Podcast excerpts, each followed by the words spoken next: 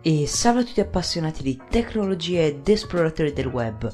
Io sono Schroeder e questo è il settimo episodio di Radio Time. Waiting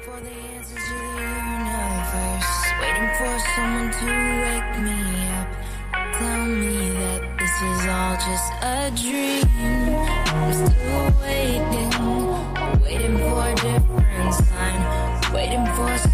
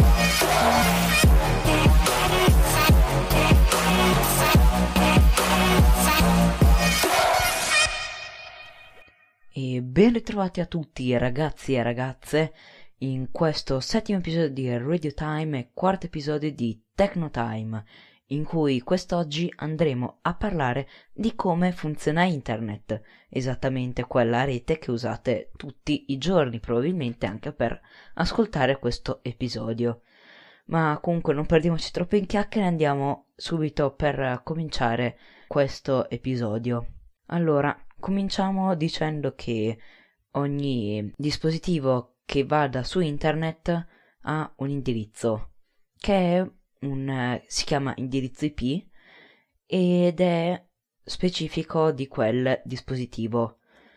Per, eh, esistono due tipi, quello locale e quello pubblico.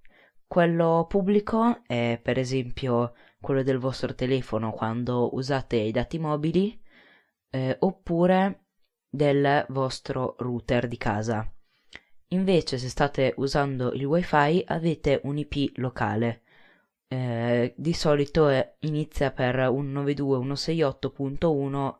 punto qualcosa e questo indirizzo è univoco nella vostra rete locale nel caso dell'IP locale o su tutta la rete nel caso sia un IP pubblico. Quando io vado, cerco qualcosa su internet, cerco un- uno specifico indirizzo IP. Per esempio, se cerco eh, il server di Google, scrivo www.google.com e praticamente devo andare a cercare il suo indirizzo IP. E allora come fa il computer? Esce da- dalla rete di casa, passando per il router, arriva dopo vari passaggi a eh, server DNS che gli dice qual è l'indirizzo IP di Google, poi il segnale, il pacchetto con l'indirizzo IP di Google torna al computer e il computer riesce un'altra volta, questa volta però verso l'indirizzo IP di Google e dopo vari passaggi arriva, Google gli risponde e torna al computer e noi carichiamo la nostra pagina di Google. E l'indirizzo IP viene mantenuto in memoria per un certo tempo, quindi se io cerco due volte di seguito www.google.com, alla seconda chiamata non andrò a fare tutto il giro per arrivare al DNS che mi dia il suo indirizzo IP. Praticamente ogni dispositivo, che sia il computer, che sia il router, che sia il server che state andando a cercare, ha un indirizzo IP e quando vado a cercare un determinato indirizzo IP passo per, tan- per altri router. Infatti si chiama appunto rete perché è molto intrecciato e non è detto che se io cerco www.google.com adesso faccio una strada e se lo ricerco fra un'ora farò la stessa strada perché probabilmente sarà più veloce un'altra strada passerò per altri router in mezzo e questa è una cosa abbastanza a grandi linee. Eh, comunque di solito più ru- per più router passiamo e più sarà lento il, la connessione con il sito. Ma io potrei anche cercare eh, di raggiungere un indirizzo interno alla mia rete, per esempio dal mio telefono potrei voler arrivare al mio PC per eh, vedere le cartelle condivise eh, sulla rete e quindi eh, prendere i dati del PC senza doverli per forza avere anche sul telefono. Questo si può fare e per, per farlo bisogna conoscere l'indirizzo IP locale del PC. In, quindi quando io vado a cercare un indirizzo, il router deve capire se quel determinato indirizzo è all'interno o all'esterno della eh, rete locale e questo accade grazie alla sottomaschera che praticamente è un sono dei limiti tra cui ci sono gli indirizzi IP locali di quel determinato router. Un'altra cosa importante da sapere è che se qualcuno cerca il nostro indirizzo IP, ehm, l'indirizzo IP del, del router di casa, molto probabilmente non riuscirà a ottenere nessuna risposta.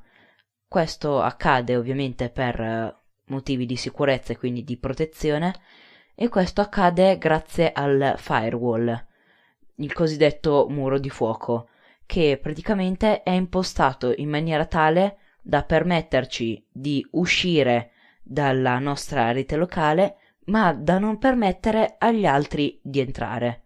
Ovviamente se io cerco Google, il pacchetto deve uscire, ma poi deve anche ritornarmi, quindi eh, il firewall deve riconoscere che, che quel pacchetto lo, l'ho inviato e mi sta rispondendo eh, il sito che ho cercato. Però io potrei anche eh, voler cercare da fuori, da fuori casa il mio indirizzo IP per poter entrare e accedere ai dati del, mi- del mio computer da fuori casa.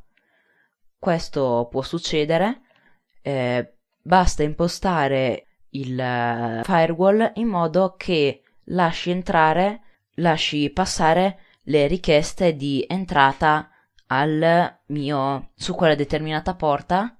Le porte praticamente sono i vari metodi di, di trasmissione, detto molto vagamente, e su quella determinata porta e mandarlo al mio computer. Questo si chiama port forwarding. e questo è anche il modo appunto per entrare dalla, dentro la mia rete da fuori casa. Però ovviamente eh, bisogna essere sempre, essere sempre essere protetti, quindi è bene non farlo a caso e soprattutto se bisogna farlo è bene proteggere il computer da, con, la, con una password. Quindi se uno cercherà di entrare dentro dovrà comunque mettere una password.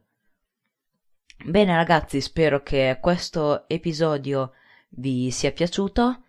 Vi ricordo che siamo disponibili su molte altre piattaforme, le trovate tutte sul nostro sito www.radiotimenetwork.blogspot.com, comunque vi lascio tutti i link in descrizione. E eh, vi ricordo di seguirci su Instagram all'indirizzo chiocciola Radio Time Official oppure cercando Radio Time. Anche lì vi diamo tutti i nostri avvisi come sul sito.